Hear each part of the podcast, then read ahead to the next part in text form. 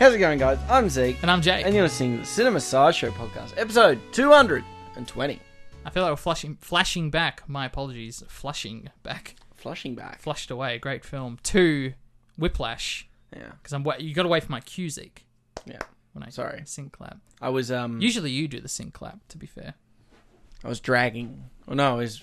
I You were was, uh, rushing. rushing. I was rushing. Gosh. Yeah. You gonna snap at me? Yeah, You yeah. are wearing like a, a this- blackish I- shirt. And I almost shaved my head as well to this morning. There so, you go. So You almost pulled it off. I'm gonna throw Funny, this I should have at you. nominated Flushed Away for. the twenty for the two thousands yeah. vote It would have been um, a film I've never seen and never You've really. never seen Flushed Away. No. Hmm. No. I walked past Ratatouille the other day. You walked past. Yeah, it was just playing. Was Ra- was he there? And I just thought, wow, I was know his name's not Ratatouille, but Remy, Remy, Yeah, Remy. Remy. It Yeah, was just, just there. he's hanging out. It was just good. It was good. Wait, where did you pass Ratatouille? What? I was just walking through Myers. I was Oh. Myers. I was like, Oh, I was playing on the television. Okay, yeah, I just started I, watching. I, it. there was a lot I had to dissect out of that. yeah, it was a lot. Much like the film of the week, Very good. The Vitch, which I'm going to intercut you, Zeke, Hmm. with my fun fact, because of course we've been calling it The Vitch, specifically double V I T C H. Now, this is a common way for people to pronounce the name of this film or spell the film. When its own director, Robert Eggers, of course, the subject of our director's corner today, actually said that he prefers the spelling with the W, even though it's not as commonly used as it was uh, in the 17th century, and I think that's where it originates from. But he actually said he wrote the film writing it at, with a W and pronouncing it with a W. So I thought it was interesting that it's almost something that even though the actual film itself and the poster spell it with two V's, the film's director didn't necessarily mean for that to be the case. I thought that was very strange. Well, speaking of the director, my Hmm. trivia fact was involving Anya Taylor Joy, which this was her sort of hallmark film. I think it was literally her first film. Yeah. And of course, this is a name is now that we're synonymous. You know, we talked about her with The Menu as her most recent film that we all really enjoyed her in. In fact, she She's- actually she's is a voice. she- she's dressing up now as a peach. Yes, Princess Peach, She was the, right. the voice in the new Mario movie, Yeah. but this was uh, her first film and the first audition tape that director Robert Eggers saw. Oh, I'm looking. She has an uncredited role in Vampire Academy in 2014. Truly and wild to think about Viking Quest when we well. think this was only 2015. So that's a meteoric rise. She blew up pretty quickly. Mm. I think it, it kind of starts at The Witch, where it's like she slowly became one of those A24 queens we talk about, Yeah. Florence Pugh and whatnot. Um, I guess Queen's Gambit it was, was like the Gambit. really big one, Was where the she just coronating- exploded. Show. Yeah, I can see that. But Zeke, Hmm. Can you see this film being on the poster behind you? 1100 films you must watch before you die. Because of course it is eligible to be on the poster. I think it would have been. I don't think it is on the poster. You are correct. It is not on the poster. Mainly because I think Eggers. Because the, the poster goes up to 2018, if I'm Yes. not mistaken, which means. I don't know how Love Simon made it on the list and not this film, but that's all I'm going to say. Yeah. but if we look at where 2015 sits in the uh, the world, the world had its superhero movies, and its indie films are often cinema of the other films, Mm. particularly at that midpoint of the t- 2010s. Films like Love Simon, Call Me by Your Name, they were sort of the. I, I feel like the the apex of at their most indie relevance at that point. I guess, I mean, this sort of fits more. I mean, it's obviously an indie film. I was actually meant to check how much it cost to make. For some reason, I didn't end up pulling that up. But, you know, it was distributed by A24, which I was surprised by because when on Prime, it, it plays the Universal logo instead, Mm. which I was surprised by. I'm like, that's pretty, that's one of the big six. Yeah, Or is it five now because Disney bought more? I, I don't know where we're at anymore. they're just Disney. It's just every, Disney owns everything. That's fine. Um, but I think I think this kind of fits more in the echelons of like those, obviously folk tale. Um, what what's the word that they what the, we talked about this? There's like a genre of horror, like smart horror, or like yeah, it's the what's the term? Oh, that's driving me it's nuts it's in the Midsommar hereditary bracket. Yeah. I'd say like use your brains. Sort of high- horror was a highbrow High- horror? Yeah, something like that. High Yeah. art horror, highbrow horror. Yeah, yeah, yeah. But yeah, audience at home, you know what we're referring to. yeah, Yeah. your Jordan Peele films. Yeah. Well, even then, I don't know. It I would say Get Out. Yes. Get Out more so, yes. And I think, Nope. I think yeah. No. U- Us is definitely more. Us. It kind of feels like a more of a slasher, if anything. Yeah. Even though there's a lot of themes and ideas explored in there, and we're we're definitely getting lost in the muddle there. But I think I, I was a little surprised to see it not on the list, uh, especially because even just within Edgar's uh, Edgar's, my God, we're not talking about Edgar Wright here. Edgar's uh, career, his first feature, of course, and and to a lot of people, still his best. A lot of people consider it still his best work. I, we can talk about it more in the second half of the show, but Hmm. I wonder if that's a retrospective looking back at the catalogue and going, Right. that's the best, rather than at the time this being like the, oh my god, this is better. Because I feel like for me, his put on the map film is The Lighthouse. Like, that's the one that really consummates him as a. Not saying this is a. Like, this probably was the conversation starter, but I think retrospectively, I feel like a lot of people have turned around and gone, oh, I think The Witch is his best film Right.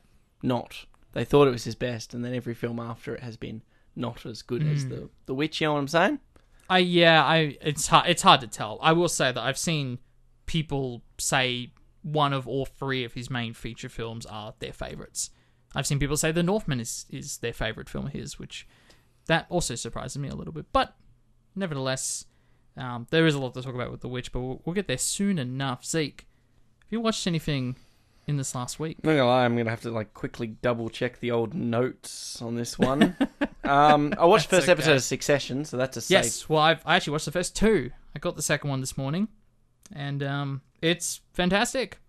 Yeah, the writing's still I mean- top notch. that first episode pretty much just is Succession in a in a lightning bottle. Yeah, I think it. it the- kind of is in the sense that like there's an arc within that first episode, but it has all the the witticisms and then the whole the high stakes um, family versus business and and like where where are the motivations coming from and and the- Greg. Greg. you gotta have Greg in it. it. You're kind of right. It kind of has all those elements in there. It's like your your final first episode of the show ever. Mm. Yeah, It's kind of sad to put it that way. Yeah, I think what's what's even good in that episode is we're we're seeing a lot of characters almost not after their arcs are finished, but we we really are seeing kind of the wear and tear of this hmm. extensive power campaign. Like characters do feel like they have weight to them now, or hmm. they have been scarred by the events of the last, assumably two years. Is it is the timeline? Is it two years? I think it's actually one because I, I don't want to spoil too much for people who aren't completely caught up in Succession, but there is a birthday in the season four premiere, which suggests it's been at least the one year because hmm. there is a birthday in the pilot episode as well. It's kind of like the Walter White turns fifty one episode Yeah, of it. it is actually, is a really good comparison. the Walter, it is a Walter year. turns Yeah, 51. I guess it is a year. I think that it could be. It could have been a couple of birthdays, but I think the fact that this is very not. Well, I'm watching this very self-aware that this is the last season, and it kind of feels like the show is also self-aware, even though a lot of its cast weren't. A lot like Sarah Snook didn't know it was the last season until the table read for the final episode, which is, I still think is something very strange going on about how late people found out this was the last season. But it does feel like it when you're watching it. It does feel like a bit of a finality is on the horizon. Part of that is the birthday, and part of that is the stakes of the three kids and the dad, and it kind of really does feel like those teams are cemented for like this final push to the to the end of the journey, I guess. Yeah, I mean, it could be a case of the actors were just the last to know. Um, Yeah. It does. That first episode definitely feels like it's you know the the decisions made by the characters, and we're gonna have that like very clear one last showdown. Mm. Yeah, it, it it it's definitely it's a great episode to create intrigue. I don't think I've ever experienced a show that has wanted like that has left me hankering for another episode. Mm. Quite like Succession has since Breaking Bad. Right. Um, and it's funny because I feel like they both follow similar sort of. They kind of turn like a lot of Breaking Bad is not not a lot happens in some episodes, but Mm. there, there's enough to always there's always got that really good hook and it always Yeah. keeps it going and You know, particularly that, that, that last, I guess, two seasons for Breaking Bad, those two half seasons, or whatever you want to call them, um, definitely makes you want the stakes get more and more very quickly. Yeah. Oh, it gets it gets escalates insane. absurd how intense the the last Um, season is. My God. But uh, yeah, I, I don't know what it is. It's something. I mean, that first episode's pacing, the fact that a deal, the way that they've somehow managed to make a phone call conversation Hmm. and people entering and leaving rooms so interesting Yeah. and entertaining is still to this day bewildering to me. Right. That they've made that so interesting because it has really no reason to be nearly as good and interesting as what it actually is. And what's fascinating is like there are numbers being thrown out there, and again, we're not trying to spoil too much, but like you hear like 8 billion, 10 billion, those numbers are thrown out there. It's like there is no there's a little bit. There's like a little bit of where is it going to lead, and that plays a bit into the second episode in terms of of the money aspect. But that is not at all where the tension's coming from. It's coming from the the relationship between the family members. Yeah. Like that's completely where the stakes are derived from and why we're so interested. But also at the same time, you're right, it's really entertaining because there's an element of humor to the whole thing, of the back and forth nature of it and how kind of silly it is with the numbers they're throwing out and whatnot. Yeah. So it's really, really good to be back. Obviously, you know, especially as Last of Us has just wrapped up Mm. and this one's picked up. It's HBO, they're on a roll. Yeah. And now they're ending all the great shows. I don't know what's I don't know what's going on there. Yeah. What about I'm- you, I'm Jake? very excited. I mean that that frankly was it for me as well. Quiet Just week. Succession. I did watch a couple of short films. Okay. but I will talk more about them as part of the wider directors corner. Do you have any career updates you want to chime in here at this Um? I'm still working at Skin and Blister. I'm I'm kind of at that stage now where it's just like trimming the fat and just sort of clipping off half seconds at the end of takes and things like that. So I'm just desperately trying to get it under 15 minutes. But you know, I don't want to fall into that trap either of you know a 10 minute short film Run, plays great in the festival, but gosh, where's half the stuff you shot? Yeah. I don't want to fall into that trap. So um, just fine tuning it, but it's working. I think it's working. I actually played it a rough cut to a couple of high school friends who I haven't seen in a long time, caught up recently, and I was like, you know what, I'm just gonna play in the rough cut and see if like the main there's a mystery element to the story and mm-hmm. and there's relational stuff and obviously just the stuff I'm gonna miss. You're trying to see if the, the message is translating yeah, if it's all to tracking people and, that have nothing to do with it. Exactly. Mm-hmm. And the good thing is like those high level concepts are translating great. Like the mystery makes sense. There aren't too many things that are throwing anyone off. There's a couple little things and I'm like, oh, I could probably tidy this up. And then every now and then you get the why doesn't she just turn her phone off in the scene? You're like, oh, I guess is a pretty good point. is there a way to edit that in? You get that stuff every now. and But generally, I was very happy with because a lot of But times, te- test audience can be tricky too because they're also mm. trying to look for that stuff too. It's sure, not- it's not pure authenticity, yeah. is it? But then you got you got the other side where people are trying to be too nice about the thing you've, you're true. showing them. So it's you kind of have to read it for what it is. I always love when people make jokes, which I know is like, oh, you're making jokes about my art. How dare you? It's like you got to read between the lines of the jokes.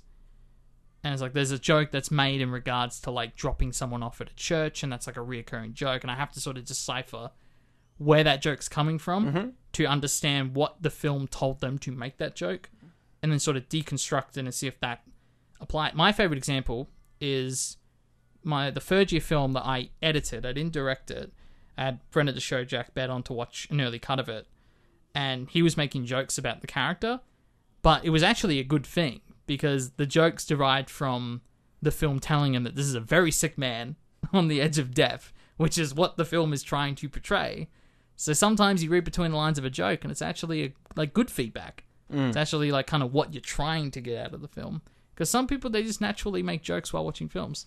Yep. So I think there's there's an art to the reception there. But anyway, that's where I'm at with the editing. There's still quite a process to go, but yeah, exciting times, Zeke. Very exciting. Well, I guess it's time for us to move into the latest installment in our countdown through the hmm. decades retrospective, number four. It is also a director's corner. Jake, God, packed, packed. who's the director and what are we watching? This week on the show, Zeke, we're talking about Robert Eggers and his feature debut, The Witch. What went we out into this wilderness to find? Leaving our country, kindred, our fathers' houses. For what? For the kingdom of God. Let us pray.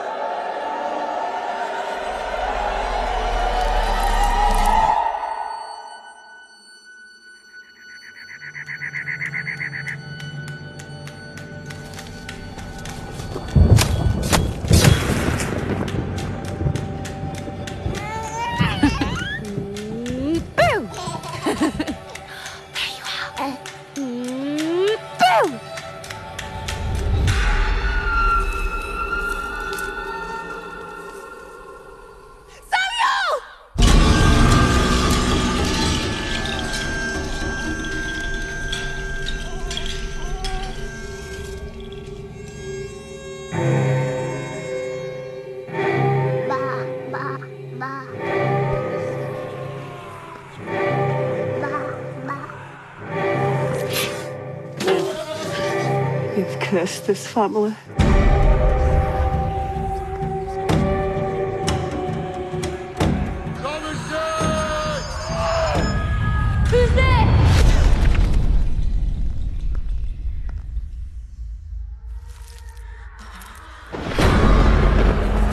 Oh God, my Lord, I now begin. Oh, help me and don't leave my sin. For I repentant thou shalt be.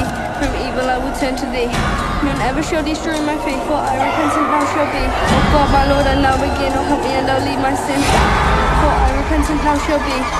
From evil I will turn to thee. There's the evil of the wood. In 1630s New England, William and Catherine lead a devout Christian life with five children, homesteading on the edge of an impassable wilderness, exiled from their settlement when William defies the local church. When the newborn son vanishes and crops mysteriously fail, the family turns on one another. Oh, William. Why did you defy the church, William? So, Why did the you big, do it? The big question is hmm. here, Jake. You know, even in that log line, so we're not spoiling too much of the film Sure. because it's in there. What is the in, the inciting slash corruptible action that leads to this family's oppression? To them getting exiled. No, to everything falling apart on their Oh, right. homestead.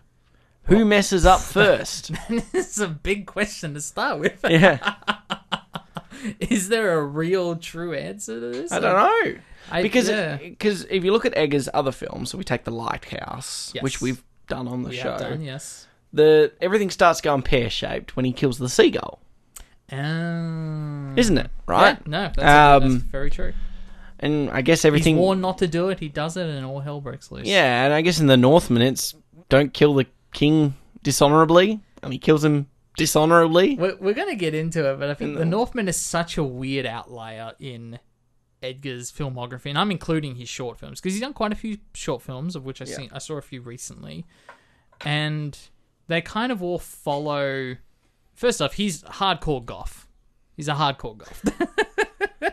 if that wasn't clear from his visual style, but it's like almost everything he works on is either you know from some sort of pre-established biblical or fairy tale source and that could go back to films like he's done a hansel and gretel um, adaptations like a 30 minute short film on youtube it's very german expressionist and looks like it was ripped out of the 1920s or black and white high contrast got that weird film grain effect that's clearly put on top of it um, or it derives from Greek or Norse mythology, which technically Nor- Northman fits into that category. Yes. But even just like as a film, it's just this big blockbuster, explosive action drama.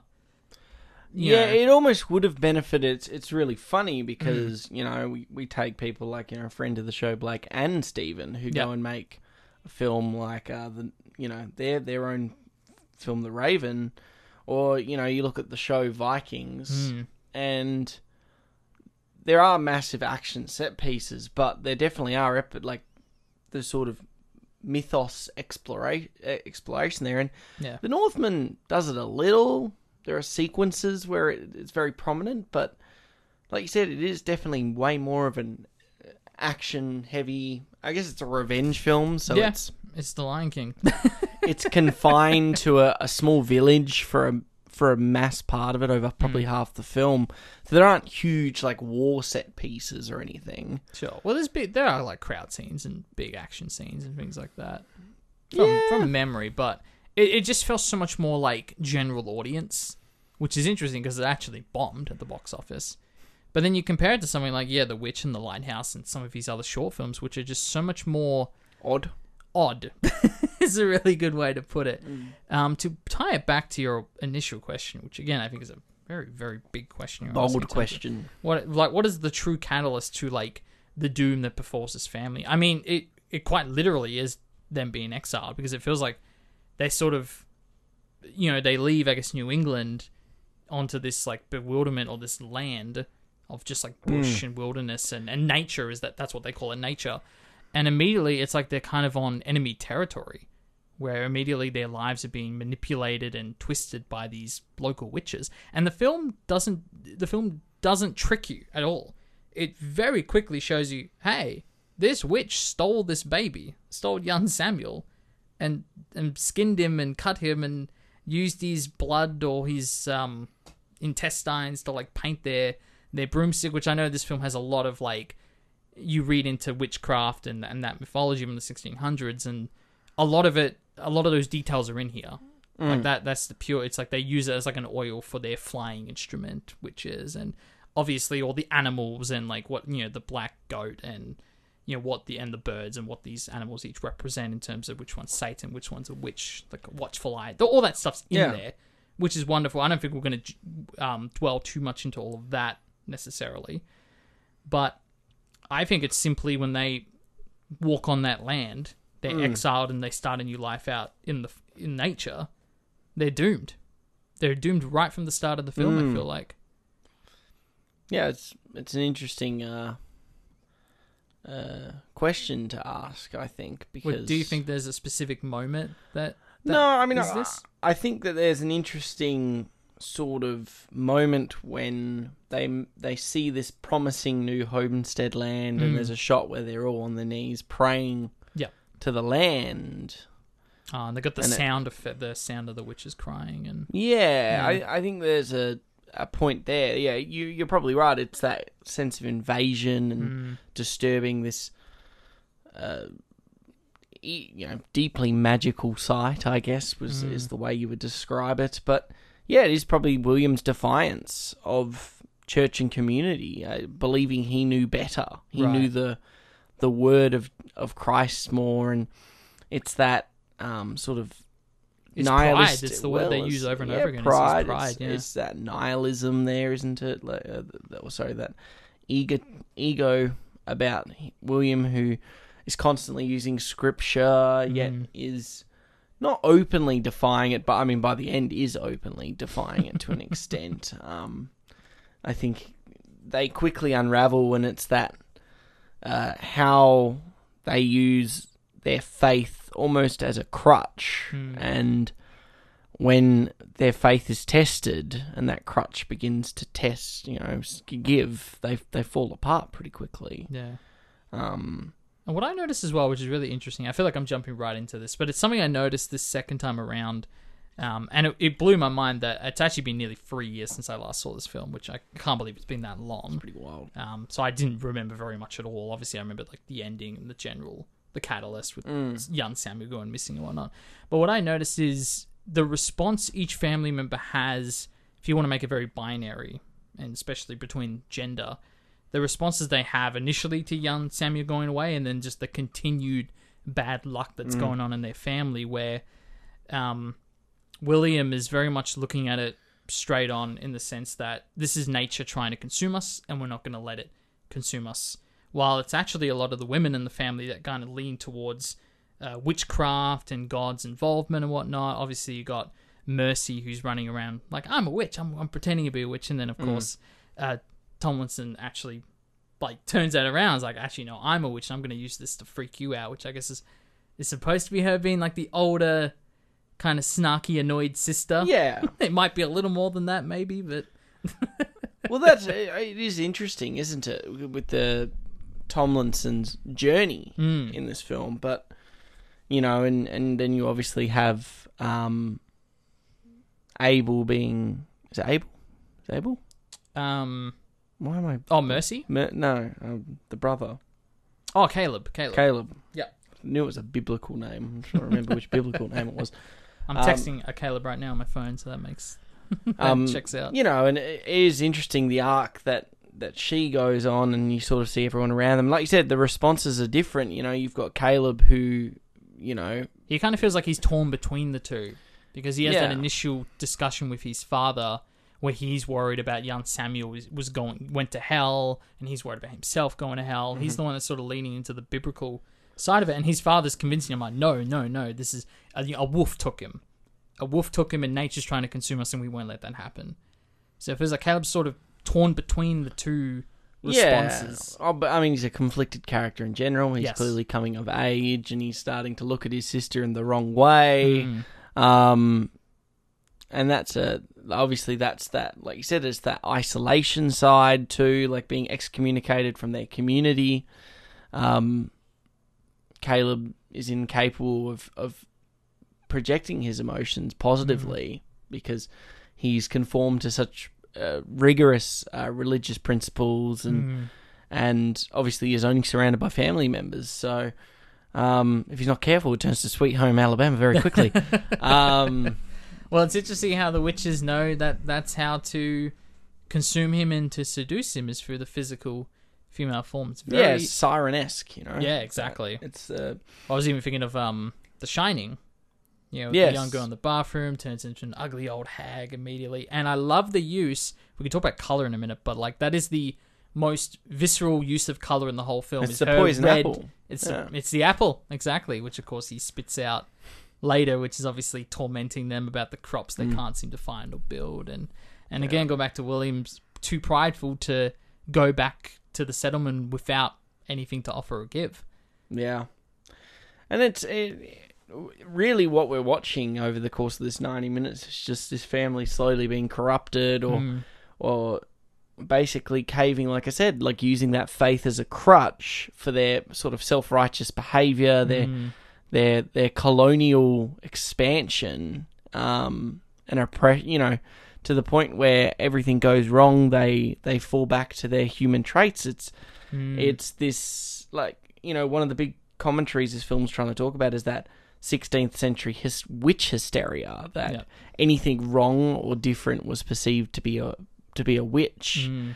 and these are the, the these puritans these you know religious puritans are the depiction of that society at the time who thought they were too self-righteous for the community the fact that william brands the community he's in because they're not all god-loving Mm. um, puritans like he is as lesser than him as Right. different you know that's really that's such an interesting time because like you said whenever something went wrong there was that reaction there and and the only reason william is not uh, succumbing to it like everyone else is is because it's his own reputation on the line Mm. isn't it I'm trying to find the quote. I could have swore I wrote it, but it's it's one of the opening quotes where, of course, uh, Thomasin's sort of praying, or or it's a prayer, but it's al- it's almost like a confession that she's doing to camera. It's one of the first things we see with her, and she says something. along It's very much in contrast to the whole uh,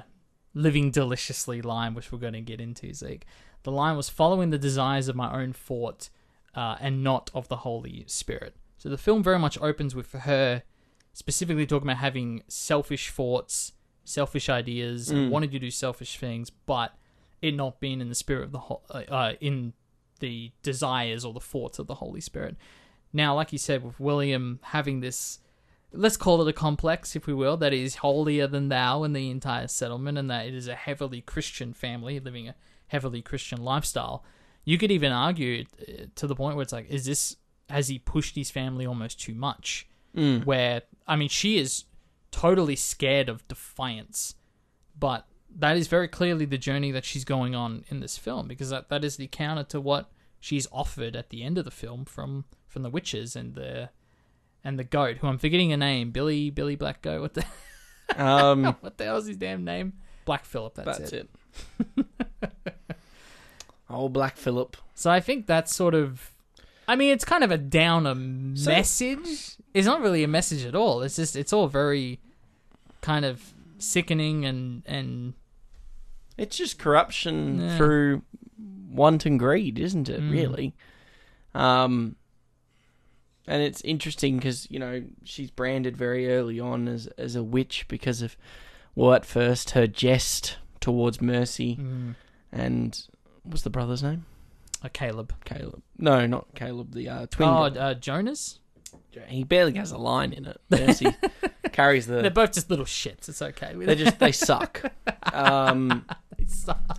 and yeah, having that jest, and then obviously, you know, in the latter parts of the film when things are going awry, and most of the characters have been succumb because we assume Jonas and, and Mercy have spoken to Philip. They they don't. It seems, yeah, that it seems that that's what's happening. Yeah, which what we're told or given. and obviously, you know, Catherine's succumbed through her grief hmm. for losing her, her baby Samuel to the sort of siren esque behaviour that happens in the latter parts of the film. Hmm. Still looks so uncomfortable. That crow scene. Oh, hmm. Nicole. that is a rough cut. That that's the kind of, and uh, this is actually something I want to talk to you about, Z, because a lot of people have said this film is terrifying, absolutely terrifying. I wasn't terrified. Now, I think with one small exception, I'll get to that maybe in our highlight scene later. Um, I kind of agree in the sense that I don't think it's a, a horrifying film. It's definitely one that like crawls under your skin. It's very uncomfortable Yeah. when you're watching something horrible slowly unfold amongst the characters. But that is one of those shots when it hard cuts away from like her um, hallucination to what's actually happening to her. The Patterson one though at the end too, and he's getting pecked. Yeah, At the end of it's a bit, eh, yeah. it's a bit grotty. we like our pecking shots and uh, Yeah, And our Robert Eggers, that's yeah. Well, it's the director's corner. He likes he There likes you go. He likes to do it. I have to ask Zeke. Mm. So, with Thomasin, obviously she does by the end succumb to the witchcraft and, Yes. and to live deliciously and all of that. And she does. The film ends with her flying in the air. Was she a always a witch? B targeted from the start of the film and was sort of the one destined and chosen to be Mm-hmm. the new witch? Or C is a simple process of elimination where she was the last one to survive, so she's the chosen one. No, I, I think it's probably number two. It's Okay. the explicit targeting, but it's it comes back to that commentary on the on the hysteria side, the fact that they're so quick to believe that she is a witch based off her jest towards two, and Two little and shits. I get it. At that point, the family's been put on a lot of strain, um, you know, and they're they've been driven to that breaking point. But she is often portrayed in that you know that tempestuous light. You know, like Caleb's never his behavior is never addressed. Um, you know the way he's looking, and obviously never, no one ever finds him out for sort of his implication. But the witches knew. Yeah, and that is which definitely could a- be a point to Thomasin having been a witch the whole time, but I don't think that's necessarily I, what's I don't think she is. I think she's forced to join this coven in the sense that she has no other choice. Mm. I mean, she's broken by the end of the film. She's had to brutally kill her deluded mother and watch, you know, the the countless deaths of her family members in such a short period of time. Mm. I think the the scene when she speaks to Philip and he takes the form of some shroud in the darkness, which begs the question: Is he is it he Philip? Is he a Philip or is he a identifiable unidentifiable presence? Mm, What is Philip? King, you know, Black Philip. yeah, Um, it might literally just be the representation of Satan, which is Yeah. that pretty much their theory the whole time, and and very much. I mean, the film over and over again subscribes to a lot of the ideas we have about witches and witchcraft and, and God and Satan and all of everything in between in that sense. And I that was one of the fun facts that I read, Zeke, was that so much of the film's dialogue was taken from first-hand accounts or handwritten accounts, documents from the hmm. 1600s. Uh, so I, I take that all as quite literal. what's the Monty Python scene, right? You know, when like he meets him and he's like, "If she weighs the same as the duck, she is not a witch. but if she is heavier, she is a witch." Um, I've still never seen it. it's so funny. I really got. It's, That's really um, good.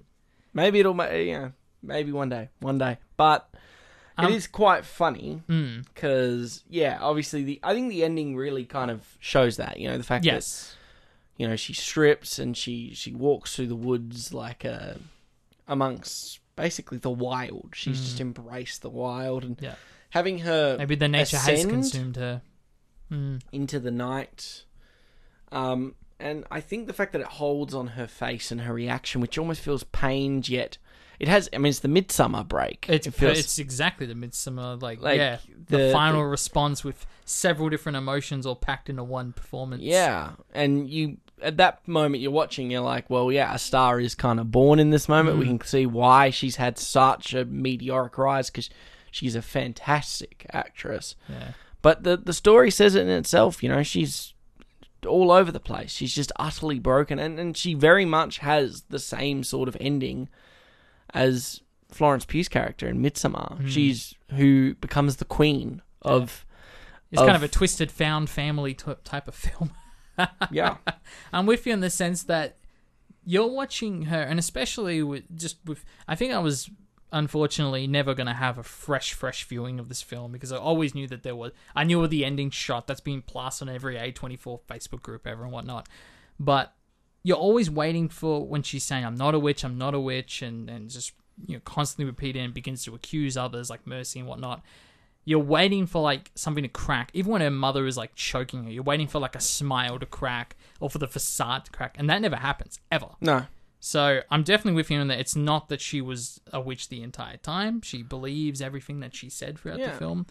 Um, in terms of whether she was a target or just the result of um, last person standing, I think because you're you're right. There is so much.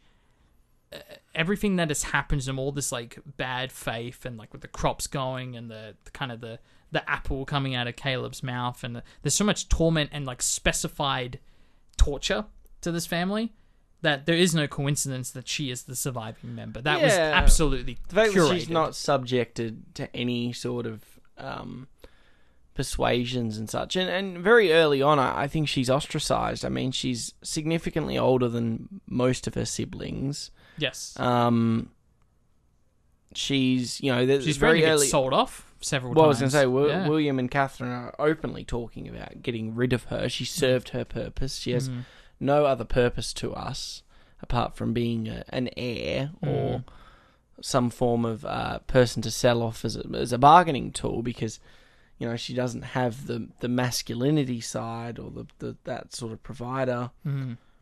Um, and yeah, I, I just think that it's one of those things where it, I think that her ending up at the end there, you know, being the last one standing and, and stuff, was totally out of fight or flight. She had no Mhm. other choice.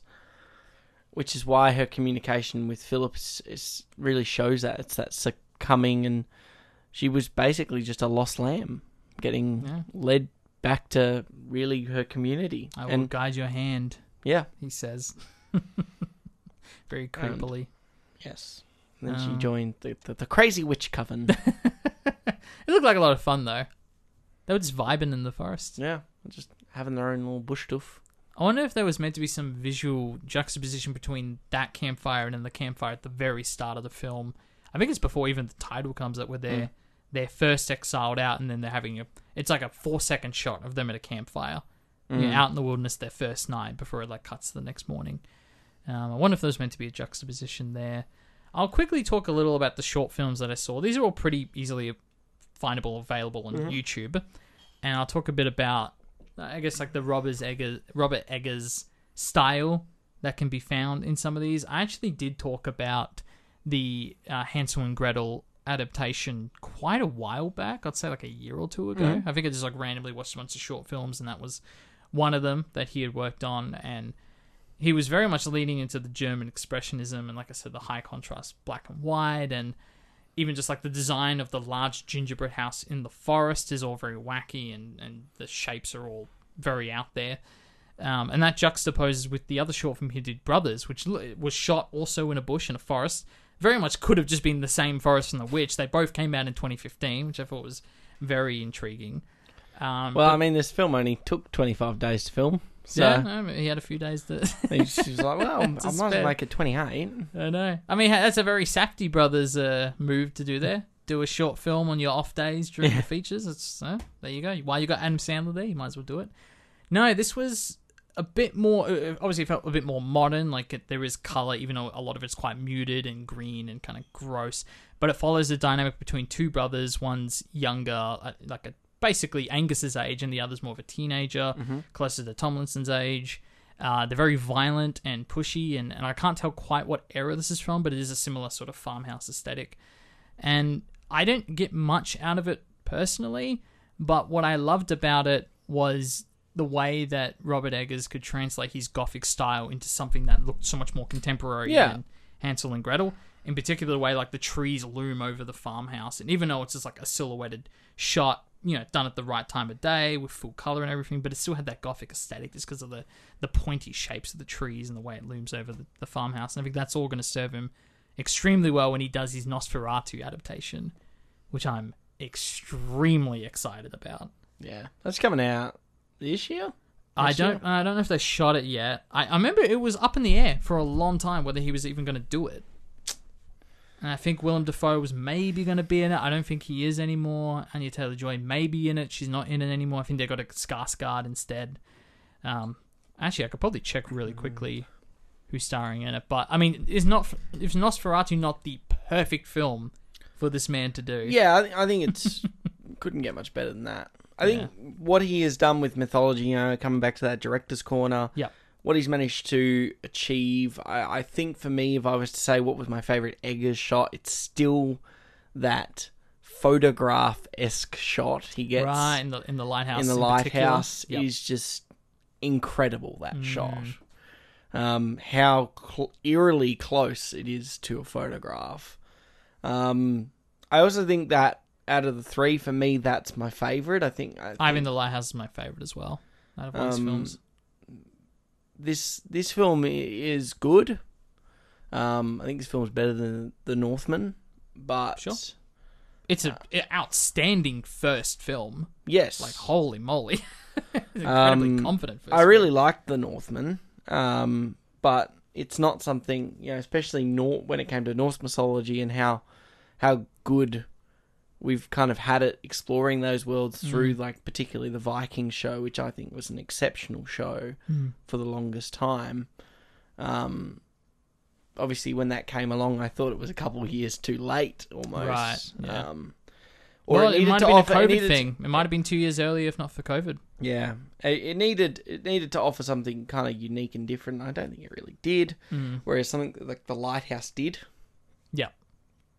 I look forward to seeing what comes next after a Nosferatu situation. Uh, I, I really do like these mythology. They're so unique, um, and different, and it, and it's clear that, that, that this person, you know, he's Eggers is absolutely fascinated with ancient culture, a perception of culture, how religion and folklore translates in that culture, which is such an interesting thing to explore to, to pick such obscure laws and, and explore them. I mean, there are so many periods of time we could we could explore Yeah. that aren't off the immediate forefront. I mean, I think that we haven't really seen a film that explores something as like authentically explores the culture, religion, and iconography of something like the Egyptian era Right. that isn't like a Hollywood scale uh, Mm. depiction.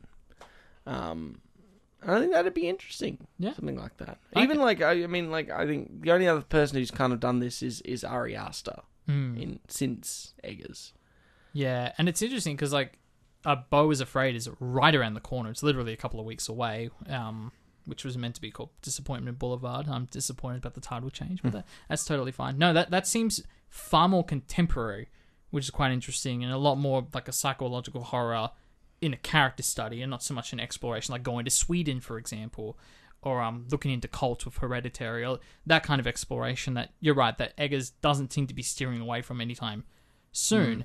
And you you look at those films, his films rather, where the witch is quite a literal, uh, direct tale in the sense that it takes place in the 1600s and it's about characters experiencing this witchcraft. The Northman is very much a straightforward Norse mythology tale, mm-hmm. while something like The Lighthouse, where it's like there's a lot of analogs to Greek mythology, but that's not where the film takes place. No, It ta- it's two lighthouse keepers, and it's using Greek mythology to enforce the analog narrative of that. And I think Nosferatu is another chance where he can take a pre-established story, which is obviously about vampires, and inject really interesting ideas about religion. And I, I guess it would be the 1920s. I guess when the original film came out. So crazy. I couldn't tell you. I'm very 100 years curious. ago. Sorry, yeah, yeah, hundred years ago. That's crazy. Um, I should clarify as well. It's Bill Skarsgård and Lily Rose Depp who are playing the two lead characters in Nosferatu. So I'm very excited about that. Do you have anything else you'd like to add, Jake? Yeah, I got a couple of just points, interesting points. I found it very interesting the scene when young Samuel actually disappears. I love that it's just like through a cut. There's no visual trickery or anything like that. it's very uh, Q's, uh, Qshoff. My God, I can't even pronounce it. Uh, in terms of classic editing theory of the shot reverse shot and the association uh, by that. Um, I love going back to the whole gender separation that I was talking about. I love that it's consistently the men who lie to the women about why they went in the forest or why they disappeared for a certain moment. That's something consistent and something that Caleb learns from his father to do, and then vice versa. Um, and finally, again, leaning back into that, the fact that Catherine makes when she loses, it's it's a silver cup. She says at one point that she uses that to first cement her idea of whether the like oh a wolf took young Samuel away. She says it very sarcastically. I guess the wolf took that too, which leads in the fact that her immediate reaction to that is also leaning more into the religious witchcraft mm-hmm. side of it and not just believing what the father has said. So those are some stray notes that I that I made throughout the my viewing of the witch thing. Go. What was your highlight scene, Jake? So I alluded to this earlier. It's the one thing I actually found to generally be terrifying, um, and it's it's kind of when the shit hits the fan. It's Caleb's in bed. He's he really needs an exorcism in that moment. He's going Yes, through the some power stuff. Of, the power of compri- the power of Christ Oh needed to compel. You're trying you're trying to get a pee in there, Zig. I don't know. I don't know what happened there. But yeah, you got My that mouth going, sealed. and then the um the accusations are flying around. Obviously, Thomasin, you're the Mm. witch, you're the witch. But then, of course, it's the two younger kids who can't they can't say the prayer, which uh, that's another thing I didn't realize is is a witch should not be able to say a full prayer, and that's one way to out a witch. And the fact that they couldn't in that moment, which again, that just feels like trigger. That's like a witch playing a trick on them, making them lose their memory of what a prayer is. Um, I just thought that whole scene, the way it um, builds, and the tension and the screaming and the yelling and the it all just comes together really well. It's like I'm so uncomfortable watching this right now. It's definitely the scariest I think the film gets at any point, uh, without any of the sort of ethereal, aesthetical stuff yeah. being scary. What about you? What's your highlight scene, Zeke? Um, I'm really quite a big fan of uh, Caleb's sort of I don't want to call it well, death scene. I, do, I the Oh, seduction mate, he's scene. so good. Um, Oh, the abduction scene. Yeah, the abduction scene. I mean, I, I, give full. He, his final death scene's Mm. great, Yeah, where he gives that biblical kind of testimonial. yeah. And he's like his chest is kind of like lunged forward beyond his will. Yeah, you and- almost feel like something's going to burst out of his chest. But it's like, how old is that kid? I think he was 13. That is a stellar performance. Yeah. To get out of a 13 year old. So weird. I don't think I've ever ever heard of him since then. Like he's got to be like what 22, 23 now. He is in Ammonite, which is surprising. We did that. Oh, he's uncredited in Ammonite. That's fascinating.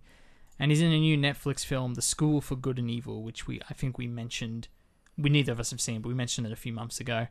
So he's been in a couple of things, but Especially when you put him next to Anya Taylor Joy. and in some ways he almost outshines her in some yeah, sense. Yeah, it's interesting, isn't it? So it's a test. It's who you know, and maybe maybe it's the look too. I mean, physically, it, maybe there, wasn't the marketing. To, they already had the Stranger Thing boys. They didn't need uh, a, any more blokes. But yeah, no, his his death scene's really good. But his seduction scene, I, I quite like. There's particularly because there's this really good low angle shot, and it must be with oh man, the focal length has got to be something pretty close, almost fisheye distortion. Mm.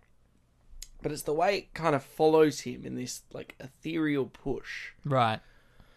as he moves towards the seductress witch, mm. who is obviously depicted much younger. Mm. You know, is wearing like a very prominent bust because It- yeah, yeah. Um, well, Um, I, I was thinking of Schindler's List again with the red, the red robe. Mm. How prominent that color is in an otherwise much more muted film.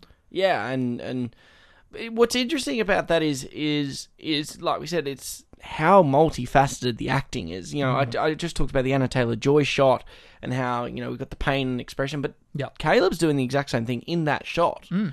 He is not absolutely bereft by this really attractive woman. He almost in, instinctually knows that Mhm. it's a witch or something that's not his, but can't help but remove Yeah, himself. It's the- not the same um, succumbing to temptations like the characters in Midsommar happen, where oh, they all going to just refer the Green Knight again. yeah.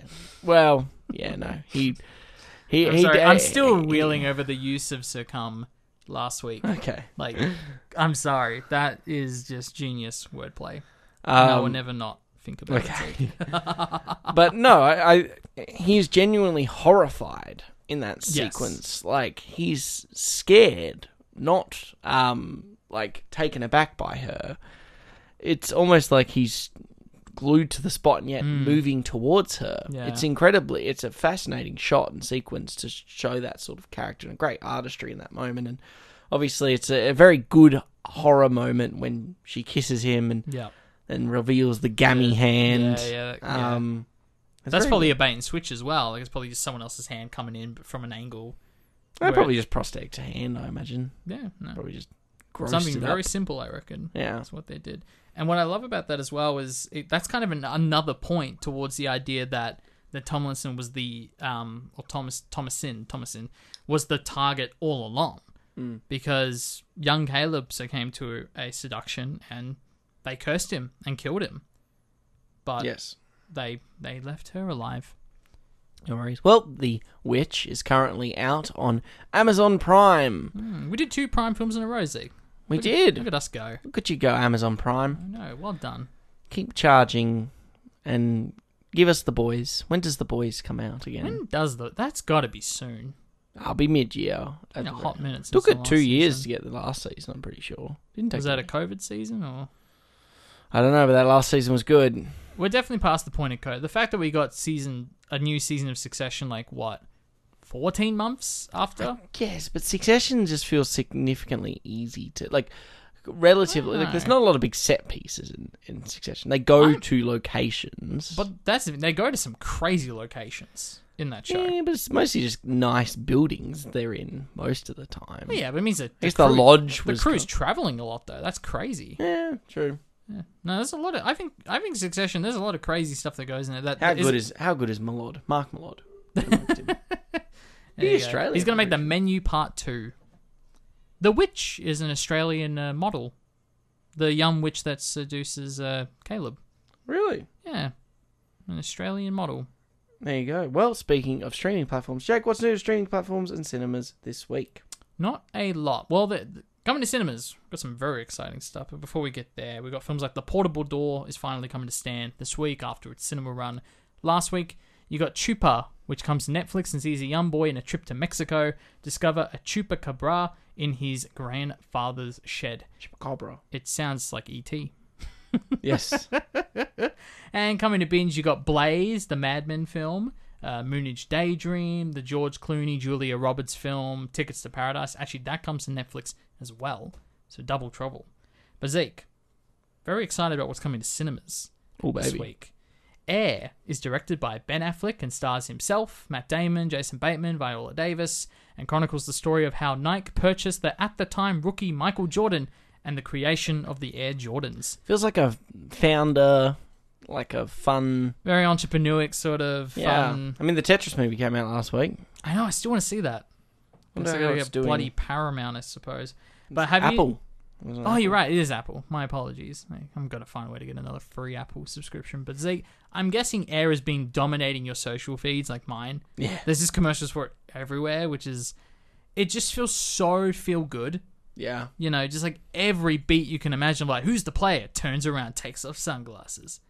Michael Jordan. Yeah. like every it's beat the, is it's so... the Ford v- versus Ferrari. Yeah, it almost feels like it's the difference is like Ford versus Ferrari was a perfectly adequate film, and then it got Oscar nominations. Everyone went, okay, not really though. one for editing and sound sound mixing or I think Yeah, I think it was editing. it was in safe categories. To be fair, it wasn't getting. they got a couple of technicals. Yeah, And look, I don't hate the editing nomination. I mean, it was the same year as Parasite, and they didn't get Parasite an editing nomination. You were out of your mind. But I, uh, yeah, look, I mean, I'm probably going to see it. I'm probably going to enjoy it. But the trailer it's so audience baity it's so on the nose about like here are all the things you know because you know these things you're gonna watch the Yeah. film and here's ben affleck But- smiling and high-fiving people That's all.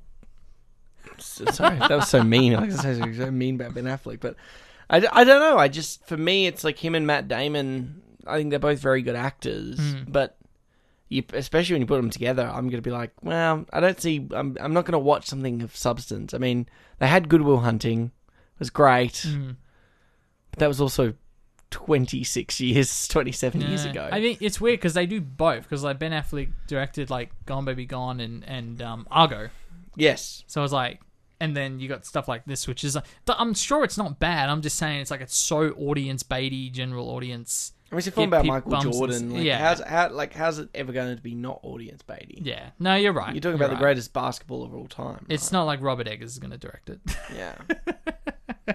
I'm probably going to. It's also a safe film when you think of it. Hmm. It really is another founder type film because all we're watching is we're talking about Air Jordans, which are now one of the most iconic shoes of all time, Hmm. one of the most sought after shoes of all time. It's like watching the Macca's movie. You know what's going to happen. like, I will say, to be fair, the social network had that "It's the Facebook movie" tagline before people actually saw it. it's true. So There's a lot. There is I that. it- yeah, I guess. you never know.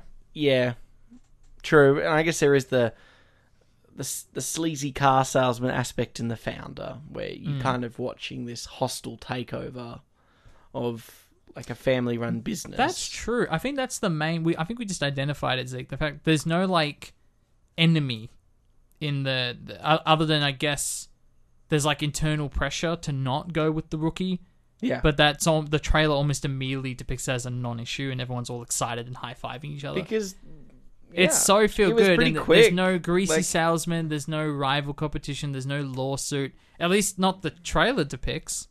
Yeah. So I think that's where it comes from. You're right. Even the Tetris, there's drama in that story. yes. You know, he's got to go into the you know enemy Got good, territory. got good and- reviews. I'm I got to see it. I really do. I'm excited for it. Also coming to cinemas, you've got the Super Mario Brothers movie, of course, stars Anya Taylor Joy, we've just been talking about. Mm. In addition to Chris Pratt, Charlie Day, Jack Black, Seth Rogen, Mike uh, Ke- Keegan Michael Key. My goodness, I can't say names. What do you? You just said ugh. You're not excited for this. Who is? Is anyone excited I'm, for this? I'm gonna go and see it, man. Why not? It's a kids film, but it looks like a pretty decently done kids film. It's just tough. Animation's colorful and It's, I think it's hard to get past the uh, the voice acting, isn't it? Yeah. It's gonna be the thing that really ruins it. what's really just Chris Pratt that people are worried about. Everyone, everyone else Oh. is fun. Charlie Day's Luigi. Charlie Day's always fun. It's just a person in general. And always sunny. He's still he's just so stupid. I don't. I see people like generally like, oh god. It's like I don't. I It's, think it's a- innocent from- enough. You know what I mean? Yeah, I guess from an animation point of view, it's pretty flawless. It's hard to say anything about that. It- Illumination doing their thing. um, I suppose. I think, to be honest, if I was to be perfectly honest, I I think he sort of for me, Chris Pratt is now falling into that category of Ryan Reynolds. I'm just We're a bit sick sick, of him? a bit Yeah. sick of seeing him Yeah. in things. Like I love him in like I watch him in Parks and Rec. He's great, and he was. You know, Guardians. Lego I guess I'm looking forward to his final Guardians film. Like, Mm. it'll probably be a really solid film. Yeah. Despite all this James Gunn stuff, I think it'll be a good film. Yeah. Um, but I don't know. I just like. Does he have to be in everything? I mean, this is the guy that was in like he's the main character in the Lego movie, so it's like Mm. he's gone from one animation to another. It's like, could we not find anyone else Yeah. that maybe sounded a little closer to the? It doesn't even have to sound close to the main source. Like I'm not like that But much I- of a purist. I know, but I, I feel like based on everyone else they cast, it's like they're clearly going for again air. They're going for audience. They're Yeah. going for names. Oh, I recognize the. I mean, it goes all the way back to Aladdin. All of this always goes back to Aladdin. Yeah. Damn No. you, Robin Williams. He tried. he did. He, was tried to preserve. ethically good person. I know, and and God damn it, Disney.